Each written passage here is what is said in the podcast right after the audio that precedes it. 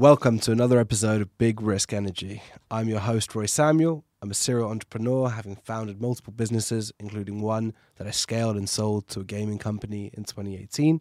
I've been an investor for the last five years, and I'm super passionate about mental health and neurodiversity, suffering with severe ADHD and dyslexia myself. On this podcast, we talk to an amazing range of people from academics to actors, entrepreneurs to investors, politicians, musicians, scientists, and everyone in between. And we talk to these people about risk risk they've taken in their lives, risk they've taken in their careers, when they paid off, and when they didn't. And on today's episode, I'm blessed to be joined by the one and only Jide Maduako. Perfect. Thank you so much.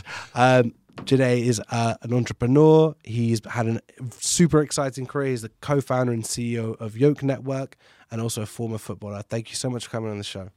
Oh, thank you for having me. So, I'm obviously fascinated by risk. So, where I want to jump into this with you is for probably a considerable part of your early life, you thought you were going to be a professional footballer. You go all in on that, and then you got to pivot. How much did that experience inform your relationship with taking risks and going all in on things? To be honest, it's um, it was an experience that always made me feel like I, I am, have to be different and I have to kind of achieve and be part of that one percent that does achieve. Because like my, it always came from like my parents and like my mum. Like my my dad was always like, well, he wasn't allowed to play football when he was growing up and stuff, and he was like, um, well, I want you to like try and live out your dreams and stuff. And my mum was like proper like education, like you need to get this degree. You need to. She wants me to. She wanted me to be a doctor. She still Right. wants me to be a doctor. Always- Still to this day. yeah. In passing, she'll be like, "Oh, you, you'd be such a great doctor," but um, like she was always like, "Yeah, oh, if you're playing football, only one percent of boys want to make it. Only um, like."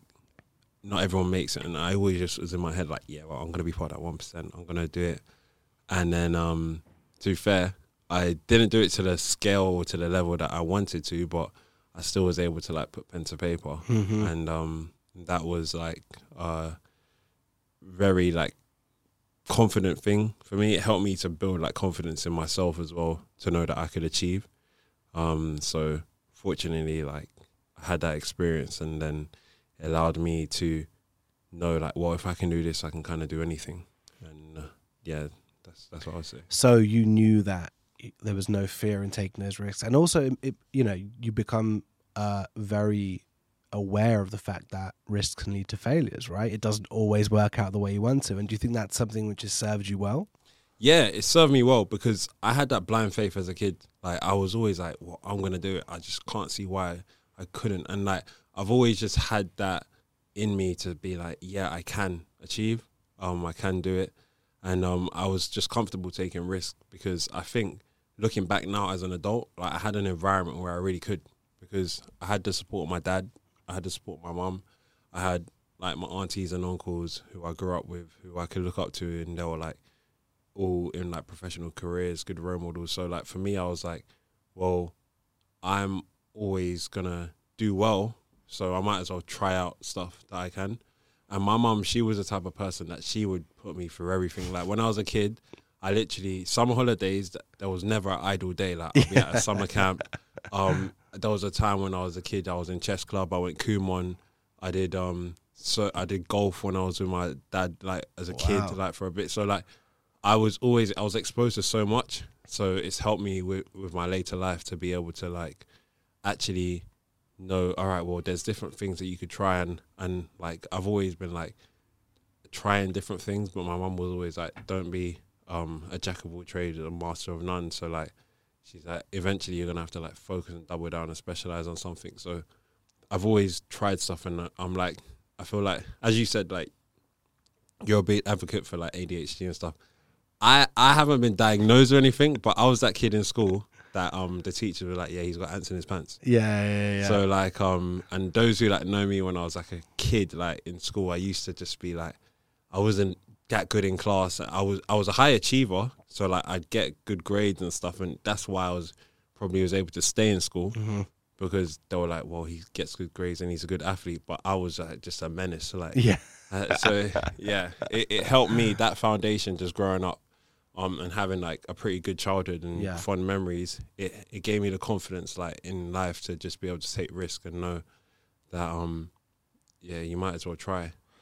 So I think that's that's that's a fascinating backstory. I think it makes so much sense and, and totally uh, uh, I identify with a lot of what you're saying there in terms of that that struggle in school. I could actually never do well academically until I got myself treated. I just I couldn't make it happen, um, but somehow managed to scrape through. And what do you think the first big risk you took was? So wh- when how old were you when you founded Yoke Network? Um, I was 24. Right. so okay. when I was 24, um, I was working at Sweatcoin previously, and um, it was I first so like I've been taking risks my whole life. To be fair, I'll be real because I was a risk-seeking kid. Yeah. Like my risk to reward ratio was like has come down as I've as I've been an adult. Um, so like early on in life, like I was literally that kid in school that was selling sweets and stuff. yeah. So like I'd be like I'd I'd like go, leave school at like lunchtime and go and like re up on my on my stock and stuff, and then I'll be sending like PE days. I'll be going Iceland and doing Lucozade and Yeah. um one I think it's like fifty p Lucozade, sell it in school for a quid, stuff like that. So Great margin. Fifty percent margin, so it's not too bad. But then as I as I got older and took like real serious risks in life, it was mainly like with yoke. I think it was more of a calculated risk because at the time when I started yoke, I was living at my mum's. Um, I didn't have anyone in terms of reliant on me or dependent on me. I was just like um kind of out there trying to. I finished I finished university and I was like, well, I'm working at Sweatcoin and I'd been involved in like kind of like crypto and stuff for a bit. So I had enough like capital to just like say, all right, well, I'm gonna like take this leap of faith because where I was working at Sweatcoin like had an exposure to like creators and we were growing crazy. Like I think we were growing through like a lot of Snapchat pages. Yeah. And we actually went from like I think it was one million downloads to like fifteen million downloads Yeah. in like seven months. All like Snapchat pages Insane. and stuff. So where I was working there, we were a small team of like five, six people. Wow. Like so you were in super early. Yeah, like super early. Like I was like, like what the hell is this thing? Like you know, and I was, and I'm, and can I I was, I'm a busy Yes, guy. yeah, like, I'm can, proper busy. Like in terms of like um the way I am. Like I get obsessed with stuff like to a like a weird way. Like so, I was like up at two a.m. and we were going through these Snapchat pages, but because I wanted to learn, I'll speak to them. I'll be like, oh. Why are you using Sweatcoin? Blah blah blah. Like I'll kind of be, and they'll be like, "Can you pay me early?" Stuff like that, and I'll be like, "I can't," but like if you guys promote a little bit more then Mm-hmm. like I can so I'll try and incentivize them to and like kind of play games to like make them want to be more reliant on the product um but then at the same time because we were start I had to do other roles so like I was selling like f- Sweatcoin to um advertisers so that we Mm-hmm. can like monetize the actual app itself so I was doing a bit of like the social like growth, but then I was also like doing the sales and like learning about like the processes and stuff. But we were like super super early, so I kind of felt within the team there, like the founders are phenomenal guys, and I got so much respect for them. But I felt that it wasn't my calling to be there long term, even though I wanted to, and I had a lot of enthusiasm. But I was so raw, like coming out of university, Yeah. like doing like all these like little growth hacks, like these projects, crypto, all of that stuff, like before. So my main goal going there anyway was just to learn and like um and understand. So then when I took the risk with um with Yoke, looking back, I'm like, why did I even have the confidence to do this with like Musti, me and him? Because like back then, I swear I didn't know what Net Thirty was. I didn't know what like CPIs were. I didn't know like all of these terms and industry. So like taking that risk, me and I was like, well, I've literally sold to a client, and um we got like ten. We made like ten thousand pounds in like uh, four days from like driving grocery um, for this client. I think it was called like Scribd, which was like some audio app Yeah, yeah. and I, I did that deal. And then on the influencer side, because we were paying out creators on like a cost per install Mhm. basis, like I was seeing creators get paid like two k a day, three k a day Yeah. for like helping us to just grow, and they'll getting paid per install and stuff. So I was like, yeah, there's a lot of money in this, yeah, but yeah, yeah. let me try to figure it out. So um, we eventually kind of did, um, and and we did after we started Yoke, Mm. anything. So uh, yeah. And just going back to the experience with Sweatcoin there, so was that a risk? You know, obviously going to university and saying, well, I'm going to join a very, very early stage startup with barely any people. I mean, that's a risk in and of itself rather than going down corporate grad scheme route, for example. The maddest thing about it is that I didn't like. I'd hear people going on grad schemes and all of that stuff, but I genuinely was thinking like, I don't. Why would I want to go and just be like a number? And I was, I've always thought I was like, if I was ever gonna work anywhere, I want to go to like the top level Yeah. or like as high as possible because I've seen it with football where like you see players who are playing at like elite levels and they're like they're players in like the Premier League that are not even as good or as players in the like championship or even conference mm-hmm. like you know like league 1 league 2 non-league. But the difference is the consistency mm. and the education and the learning. Like you get taught how to play Premier League football um, but then lower down in the leagues, you get taught how to play men's football. So it's like different really things. So it's about what you get taught. So I was like, well, I want to go in and learn from people who are creating and leading, and that was my thinking going into Sweatcoin anyway. And um, and I just I just was like, I've I've never se- I didn't ever actually believe, like apart from playing football, I didn't think I was ever gonna work for anyone. Yeah. So like it was actually it's weird to say, but it was actually me, um, kind of like an ego hit to go and work at Sweatcoin kind of thing. Mm. yeah, 'cause I, was like- understand that. I totally understand that. yeah, it's like it's mad thinking about it. like now I'm talking about I'm like rah like I feel I feel completely um I don't know I had that blind faith and I didn't un- really understand how the world worked but um I'm I'm starting to figure it out now. Yeah, I mean, I, I totally understand that. When I when I started Real Sport, I was literally in my last year of uni, and I was like, "What was I doing? Like, how did I have the confidence to do that?" Like, but it's not. It's honestly, it's delusion. Yeah. Like, it's genuinely delusion. I say this on most episodes because I'm speaking to entrepreneurs. Like, Yeah. the first time you do anything, obviously you have no experience, you've got no education in it, especially with something like building a startup, trying to build a business. The only way to do it successfully is to go in with that blind faith, with that delusion, with that confidence, that self belief, because you know you've gotta you've gotta go to that level to have any chance of making it work. yeah, 100. So, so you've you left Sweatcoin. You're Yeah. like, that's it. Caution's the wind. I'm going to start. Did you know what you wanted to start? Did you know what Yoke was going to be? So when we started Yoke, we just wanted to create a platform for because for creators to um, be able to monetize their audience. Like, but it was like we wanted to give the upside because we thought that the um, value would balance out for advertisers. Because as an advertiser or as a business, you want to grow mm-hmm. new customers, um, and as a creator, you don't. At, back then, it was completely different because like in terms of influencers and creators and stuff there were creators who will post like and get a million views and get like no downloads and that was mm-hmm. a big issue for like advertisers at the time like Yeah. there wasn't actually any guarantee and people hadn't sussed out like oh well there's a way that we can actually get value or and the deals were like so it was very very early to an extent uh so like we were like well if creators get paid per download then if they get like a million views and like um 10,000 installs they get the upside as well. Yeah. and advertisers they get the new users so it's perfect. Um so that was the initial vision when we started out.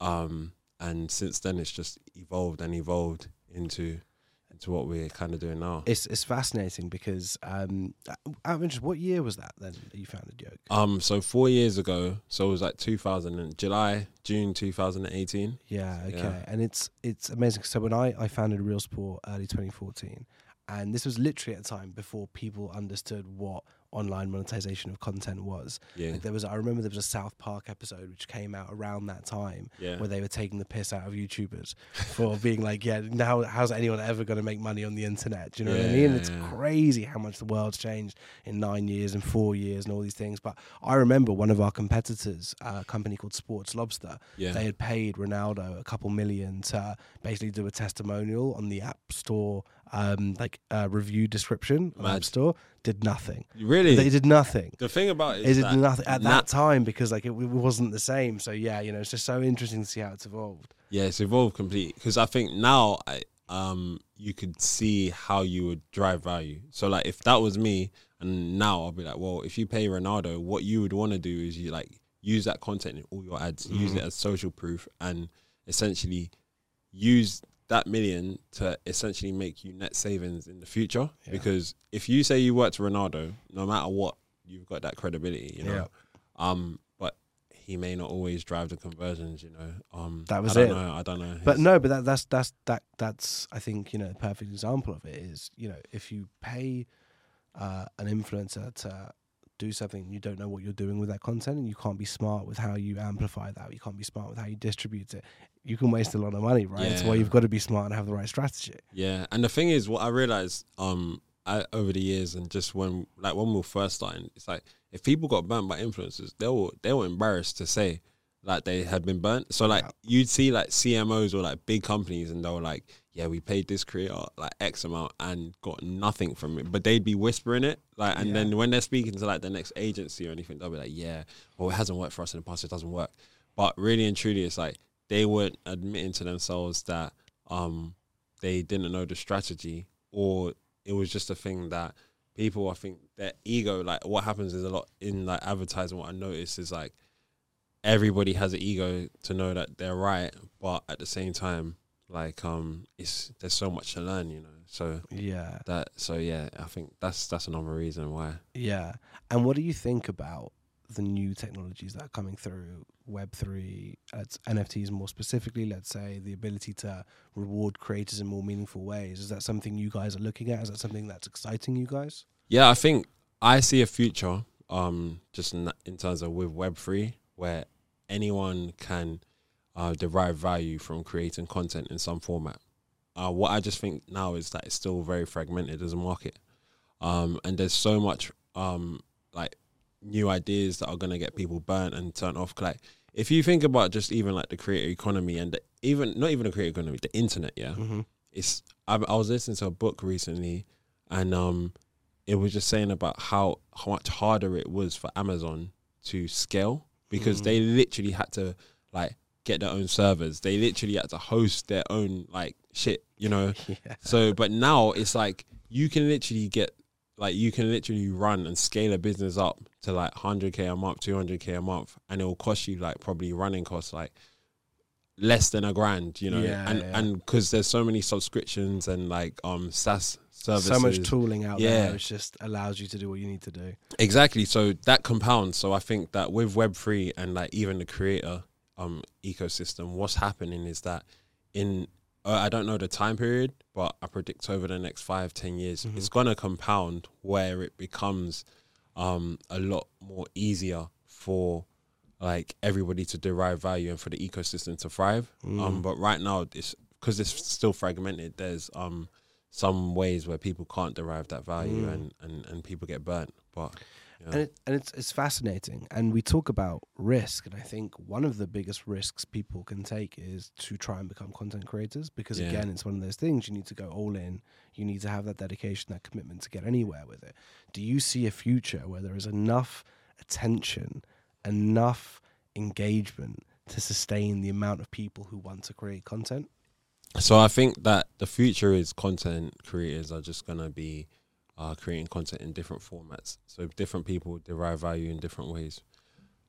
What we learned early on is that um, that whole becoming a KSI, becoming a like mega star, they're the one percent. mm-hmm. Yeah, even less than one percent. There's like a group of creators that literally are running the internet in terms of attention. Yeah. But then there's a, a massive long tail um where a lot of people can derive a lot of value. Um and and that's where I think there's gonna be a lot of different services to service different people. And like what we're doing now, we're focused on um we've been focused on like that long tail and providing different services for people to derive value um, because we used to work with like the biggest creators and like even at Yoke, we were one of the we were probably one or two of the earliest, um, the first ways for creators on TikTok to monetize wow because we were very early to it. Um, we were it was before TikTok even had an ads platform. wow So like it was literally um creators will jump on our app um and get paid out for installs and because back then the organic reach was crazy like yeah we literally had some. There was there's one creator. I, I'm not gonna name his name, but he knows Name who he him, is. name him. No, I'm joking, I'm joking, He knows who he is, but he literally came onto the app and he earned like 20k in a day wow back then because he was growing so he was so viral, so organic. He created this ad for like um this VPN VPN app, and he Okay. was just driving a bag like crazy installs. yeah Um, But then what happens is that when that organic content starts to get pulled back as TikTok is growing as a platform and it needs to monetize, Mhm. and there's an ecosystem that they've built, um, then the organic reach gets limited, and um, the creators can't earn as much. Mhm. And then when the creators can't earn as much, they want fixed deals. And Mhm. when they want fixed deals, as well, more advertisers come into the ecosystem, like the Nike, like Apple. Like I've even seen Facebook ads on TikTok. You know, Yeah. like um, and they start to work with the creators. So Mm. that's why we moved towards like more the long tail and smaller creators because we genuinely can help them. Um, and we're not as much doing CPI and stuff anymore. We like we'll, we'll pay creators like flat fees and stuff. So because it's just a lot better and more value for them. Mhm. But um, now obviously with like advertising tools that we built, um, we're able to help advertisers get that upside Yeah. and, and stuff. So so there's um the business has evolved, but um I think that the creator space there's just that long tail. There's gonna be more businesses like us Mhm. and um and in different variations of how you can engage and and derive value for creators Mhm. for that content and then obviously for advertisers as well. super interesting. And I think one of the things you're talking about there as well with, you know, uh, organic starting off very, very strong on new platforms. Then as time goes in they build in their ad serving ecosystem, it obviously decreases. And I remember when we were running Real Sport, we could create co- or content and organically get 3 million views Yeah. with no spend. Yeah. Obviously, those days are well, well and truly behind us. Um, so, do you think, because you know, you see TikTok come up, is it going to be new platforms that come up, or is it is it finally that transition to new technologies that allows people to say, you know what, we're not going to let it become so centralized in that way, or is that just a pipe dream? Um, I think, I, I, to be honest, I don't know. I think TikTok's going to be around here for a long time. Mhm. Um, main reason being is because they're in their infancy. Like, it's funny, we have this phrase that we say internally because we've been literally on TikTok for like three and a half years. Wow. working on it. So, um, obviously, we work across other platforms now, other social platforms and stuff. But I tell the team, I'm like, we know more than staff in TikTok. Like, and I say the reason why is because we we've been done it longer. We've been focused on this specific problem, and we know, and we've done everything. Like, we built organic pages. Like, the Mhm. Wave House still has like four million followers, and that was 100 percent organic. Yeah. Um, we've like driven millions of new users for like app and advertiser clients. So I think for TikTok specifically, it's going to be here for a long time because it's like in its infancy and they're still growing out their service. They're Mhm. still investing in like their ecosystem and trying to understand how to help advertisers more and like build out their platform because the ads platform's like 18 months, two years old now. Mhm. So if you compare that to like Meta and like Facebook, it's about ten years old. Their Yeah. ads platform, so they got a lot of growth, but um, there's that, and then I think just the ecosystem in general, um, in terms of like Web three and like the creator economy, there are going to be so many tools because there are different social platforms and different ways that you digest content because there's short form video, there's like um, which is like TikTok, then there's like still photos. They're Mhm. not going to go, you Mhm. know. So there's like the photo uh, there's like more longer form content in terms of like YouTube, and like you see like Mr. Beast is doing stuff like that. yeah. and then I mean, that's just insane what he's doing. I mean, it's just- crazy. it's honestly redefined what creators are able to do and redefined i think how the way uh, you know serious investors serious funders look at that space i mean you must be so excited when you see that potential Yeah, I think um, it hit, what he's doing is like phenomenal because in terms of the way that he's thinking outside of the box and basically turning YouTube into Hollywood, um, I think that that's that's phenomenal, and it will be good to see. There's not going to be, and not everyone can be a Mr. Beast, but it's going to be good to see how more creators can probably take his model mm. package it up in a smaller way and like grow their own ecosystems, grow their own businesses because the attention's there. And like going back to my last point, like there's so many different ways to digest content in terms of live streaming. That hasn't even like there's Twitch, but that hasn't even like gotten to yeah where it can get to. yeah it hasn't know? really broken out of gaming in, in the way that you thought it might have Exactly. So with with that, I think different types of content get digested in different ways. And Mm. there's even Netflix as well. Mm. like in terms of that is that's a subscription platform but like it's streaming you're street like there's so many different ways that we're just consuming content but then within there there's going to be different ecosystems to like give value to the creators and the Yeah. people on the screen and stuff. So it's exciting. I think it's fascinating. And I really think the big winner is going to be, especially with what's, and this is going to be a bit out there, so Yeah. bear with me on this one. But Yeah. with everything going on in the world at the moment, and people have lost faith in governments, people have lost faith in the ability of the government to provide for them, either as individuals, either for us as society, Mm. and with energy crisis, cost of living going up. I genuinely think it's going to be platforms which learn how to mo- to reward the uh, consumers Yeah. those are going to be the ones who are going to win because all, and, I, and I see it already. And again, this is going on a bit of a tangent, but Yeah. a little bit in the US when you had uh, Roe v. Wade being overturned, Yeah. and then Amazon step in and Target step in, and they say, "Well, we'll pay for people to go get an abortions," and Yeah. that alignment of value with your content provider, with your you know um, uh, your your consumer provider, like Amazon, whatever it is. Like I see more and more that these platforms are going to come and occupy that space. And yeah. I think if there's a platform that can figure out how to help consumers make money, where it's like, okay, now I'm going to be rewarded for watching. Yeah. I think those are going to be the serious winners. I think I hundred percent agree with you, and I'll build on what your point is. And I actually think to add to that, it's not even just about make money; it's about derive value. Mm-hmm. Because like you see it with like HubSpot in terms of like HubSpot is like a SaaS business, and it's actually become becoming a media company, and it's got its media arm. Wow, I didn't know is- that. So like they're acquiring podcasts, they're acquiring different. Really? I They- had no yeah, so they've built out their um, it's like HubSpot Media Network, I think it's Wow. called, and then with that, they're essentially through content, they're te- um helping the audience, te- they're teaching the audience on how to build their business. You know, so I think what's what the value of like Web three and crypto is, is that there is going to be more marketplaces of um uh, that will allow people to trade value.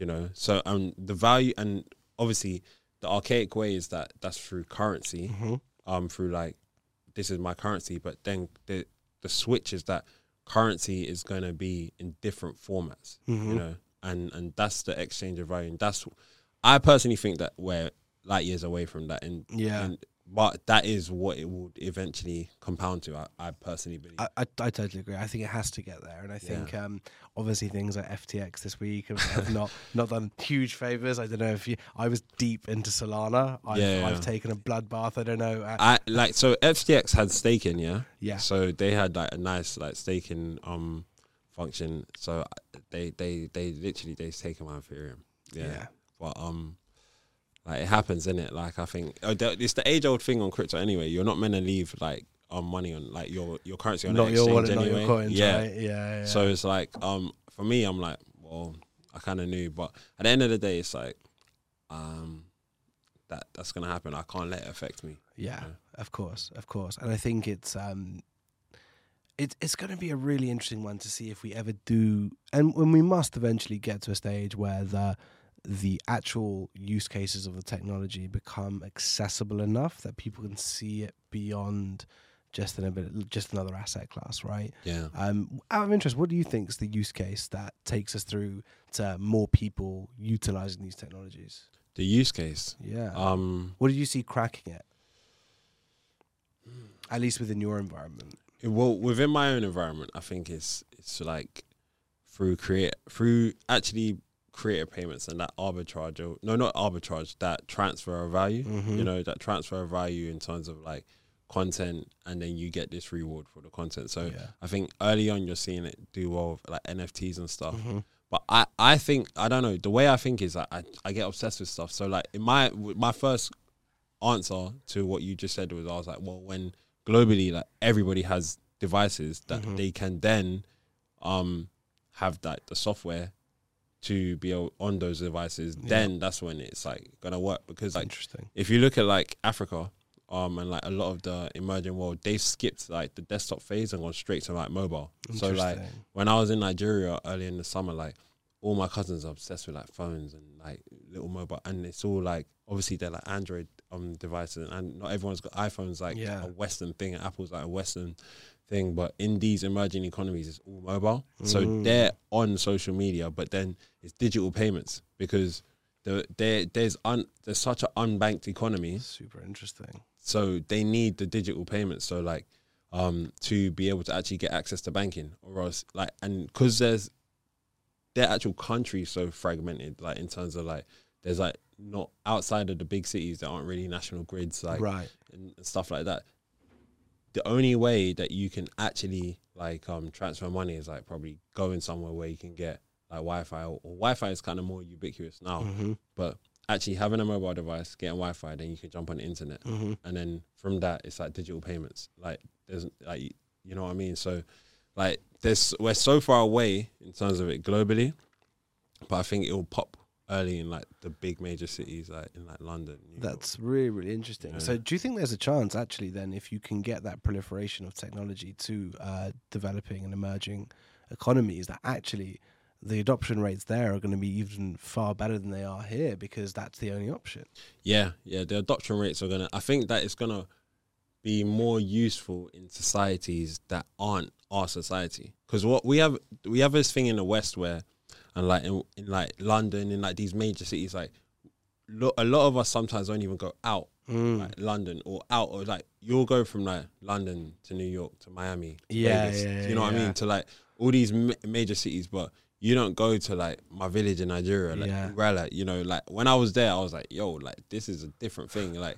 You know, it's not. It's not like there's no Tesco's around there. Yeah, You know what I mean? yeah. So like, um, when you get out, and that's majority of the world. Yeah. So when you get out, you realize like, wow, like, um, because there is the economy is like 20 years behind, Mhm. like, you can build the future here now. Do you know what I mean? Like, instead of having to build, like, go through our process. Yeah. You know, so the rules, the the government, everything can be rebuilt for the future. That's you know? Amazing. So, it's such an exciting opportunity when you put it that way. It's Yeah. It's, and I guess that's why there's so many amazing like fintech platforms coming out of, of Africa. Like I know Flutterwave, I think was the first Yeah, African yeah. fintech unicorn, right? Like so, it's it's it's a really really interesting. I was we were at an event last night and people were so excited by the opportunity of of you know doing business in Africa as well, and saying especially now that China has become much less business friendly let's say but Yeah. um yeah it's, it's really really interesting so i've got i've got five questions that i ask every guest that i'd love to to go through not quick Okay. fire or anything Cool.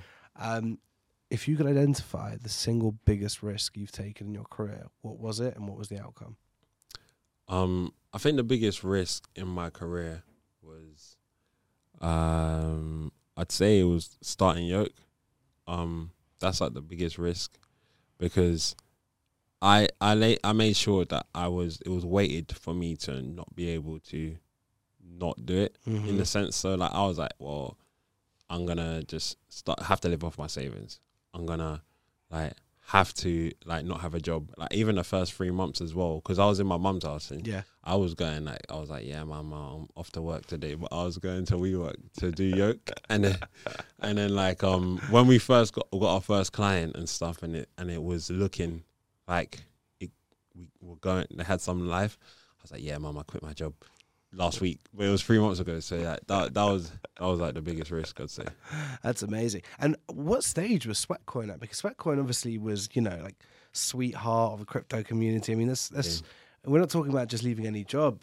Yeah. Um, Sweatcoin was actually so I left like a few months after we closed our Series A. right okay so that's i mean that's when it's getting super exciting as well Yeah, but the thing is, I just felt that I was like, mm, I think I'll be, a, I think I'll end up being a number here because I felt like for my personal journey and my personal development, I needed to be able to make mistakes and I needed to be able to um, have some more freedom. yeah but I don't think I was disciplined enough at the time, and I needed to get stung, um, which I've been able to do with like yoke and, and, like try different things, and yeah, so I, I don't think I was refined enough to actually be successful long term there. Mm. Yeah, I, I mean that, that is really interesting, and I suppose as well that you know just when that when a business is going into that post Series A, it is when they need specialists rather than generalists. So I, Yeah. I, I, I can a, a lot of people right. It's one of the brutal things about startups is sometimes the team that gets you to that level, like it doesn't always transition there, but yeah, you got ahead of it and, and had bigger plans anyway. yeah, I, it's actually interesting because like um, a lot of things that I didn't understand previously they make sense now. So like with um with that, I'm starting to see like, all right, well, there's um things that you were doing earlier on, like year one in the first twelve months, and year like one to three, and then three to and you're like, okay, well, you're gonna need this type of person. hmm You're gonna need this type of person. And I'm more of the person in the business is that um, I wanna I wanna be loyal to the people that got me there. So it's like, how do you kind of help them to evolve? hmm You know, um, and and and like obviously at a point there there has to be changes and stuff. Yeah. it's about how do you communicate that? How do you? I I think that's what a good leader does. They're good at communicating on reasons why they have to make decisions, and um, that's what that's what I'm having to learn. Yeah, totally. And I think it's um uh, like you, I feel like you're a real people person, like like me, and it's it's always one of the hardest things as a leader who is a people person to understand how do you start giving that hard feedback, how do you make those hard decisions, and still something which is never easy. It's never yeah. never fun to do, but I think it's just transparency, isn't it? Yeah, that's uh, where hundred percent. Like, I I've always been transparent from like day one. Like because I'm a bad liar, and I learned that early. Like I'm just I'm like I've, and I, and I'm bad at being someone that I'm not. So Yeah. like I've even tried to copy people in the past, and then it just don't work out. And I just Yeah. feel like fuck, why why have I done that? So I'm always just like super honest, and sometimes it's like too honest. And um, I think as well, I used I used to have like a, a lot of a temper when I was a kid, and like I grown up to like not have it really, and just to be very super calm and like um more like, well, this is it, and and like have the ultimatum. But I think some my biggest flaw is probably that I try to help too many people Yeah. sometimes. Um, but I'll I'll and I blame myself a lot because I'll be like, well. Yeah, it's my fault. This has gone wrong. Like I feel like if something's going wrong in your organization, as a Mhm. leader, it's your fault. Like, Yeah. you can't really blame it. It's either your fault because you hired the wrong person. Yeah, and it's You know- true. you it what I is like mean? that is the case, right? It is Yeah. the case, but you can't beat yourself up about it. No, you can't. But um, yeah. So it's just it's just interesting. But but it is really interesting, and it's the thing is like I get the feeling we're quite similar on this. Is I'm a, I'm a placater. I like to placate. I like to I like to I don't like to let people down. yeah, yeah, I like to make sure people are happy. yeah, But ultimately, and especially about the economy how it is right now, ultimately the placaters are the ones who end up getting fucked. yeah, yeah, because- hundred. Because if if me or you, if we try and placate everyone in our business, everyone, in our we actually end up making the decisions that harm the business, and then ultimately it's on us. Yeah, I I personally think sometimes I, I like I actually say to myself, I'm like, am I like I, I feel like I need to be what like a more bad person to be successful, you know, and that's the fight that you kind of have to have because it's it's it's I don't think enough people talk about Yeah. it in terms of like there's times when you actually have to be very Machiavellian. You have to be very like, look, this is the way, or you gotta go hundred like, percent. like, and you have to be comfortable with that. And I think a lot of the people who have been super, super successful, there's gonna be a story about like, um, yeah, this guy done me over, this that. So I think it's about coming to terms with like, who, how, um, do you do it? But Mhm. how much do you care about other people's opinion? Because Mhm. the further along you go, like even doing this podcast now, you may get an odd off comment or you know what I mean, and uh, you're probably looking at reviews, seeing that stuff. But um, you have to get comfortable with people not not feeling your vibe all the time. You know, and that's that's that's what it is. The bigger you want to go in life, yeah, um, you have to be comfortable with um negative opinions and Yeah. and and and people saying stuff that you don't agree with and be embarrassment. You Yeah. know, um, and that comes within the organization as well. Just Yeah. like you have to get comfortable soon with like being like, yeah, this is zero tolerance. And Yeah. stuff. and like I'm turn a knob and twist a knob, but. It's, it's a journey, it's a progress, and I ju- it's a process, and I just don't think that a lo- is spoken about enough, you know. I agree. So, I totally agree.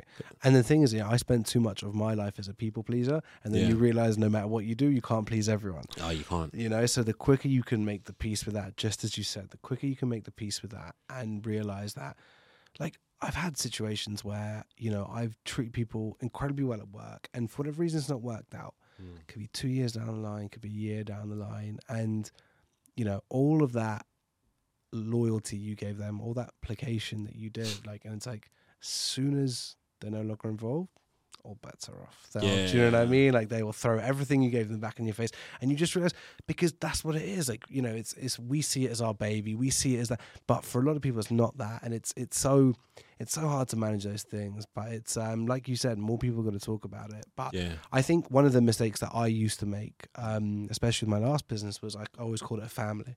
Yeah. I called it uh, like the connect- the Yeah. connected family, the real sport family, and family's actually a really bad Yeah. way of describing it, right? Because well, I mean, you might be, you you might want to cut out your family members to be fair, but like, for the most part, you don't. Like, and now I've started moving to describing it as a team. Yeah. And team is the one where it's like we play for each other, we wear the badge, like it's all out there. But teams Yeah. evolve, and you know, as you go through the motions, right? No, uh, we used to do that as well. Like, and for a period, it was like very family, like as a business.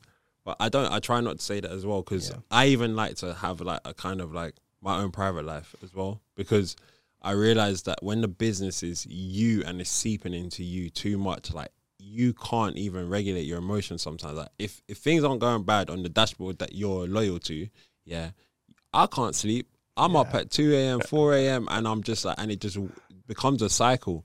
So there needs to be a cutoff point, even with calling it how you call your staff. And I and I also think it's just like the key thing is about being consistent throughout the mm. business in terms of what you say. So like even if you're de- if you're like yeah we want to delegate and we're a team, then like even in the Monday meetings, I used to just lead the Monday meetings and just talk throughout it.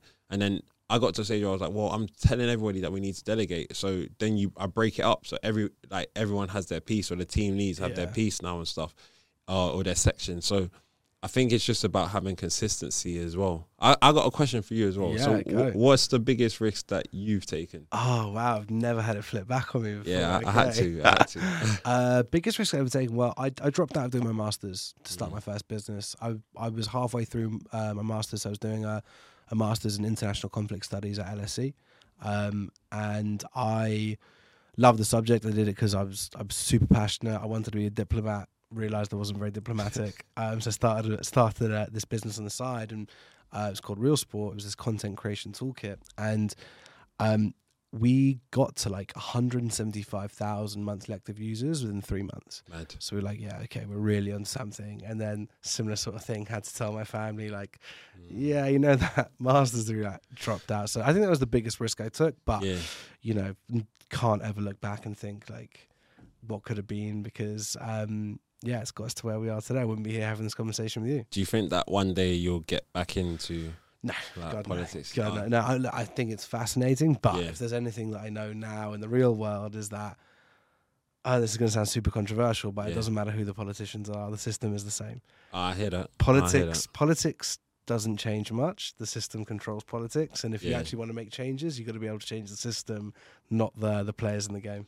I I literally had this conversation the other day. Um, it's funny that you say that. Yeah, Yeah. yeah. So you know, you know, I think once you start getting into into business, being a business owner, seeing what's working, seeing how the system actually works, you realize, okay, there are there's the way people perceive changes happen in society, Yeah. and then there's the ways that things actually change in society. Yeah. Yeah. yeah. So you know, it's not it's not all what what it seems to be at times. No, one hundred percent. It's like when when you start to realize it's like Google has a like a lobbying department, and like all these big businesses have like these lobbying departments, and they're lining the pockets of like, and like you're just like, mad. This isn't spoken about, and I don't think that is from a Machiavellian point of view. Mhm. I understand why, because once you get into like and you start to build a business, like you realize that everybody has to have aligned incentives Yeah, and those come in different forms. So um, it just depends on the incentives and s- stuff needs to get done. But um, I don't create the system in it. Like you have to um kind of work your way through it. yeah. And if you want to see a live example of Mm. how the system controls everything, is Liz Truss comes in.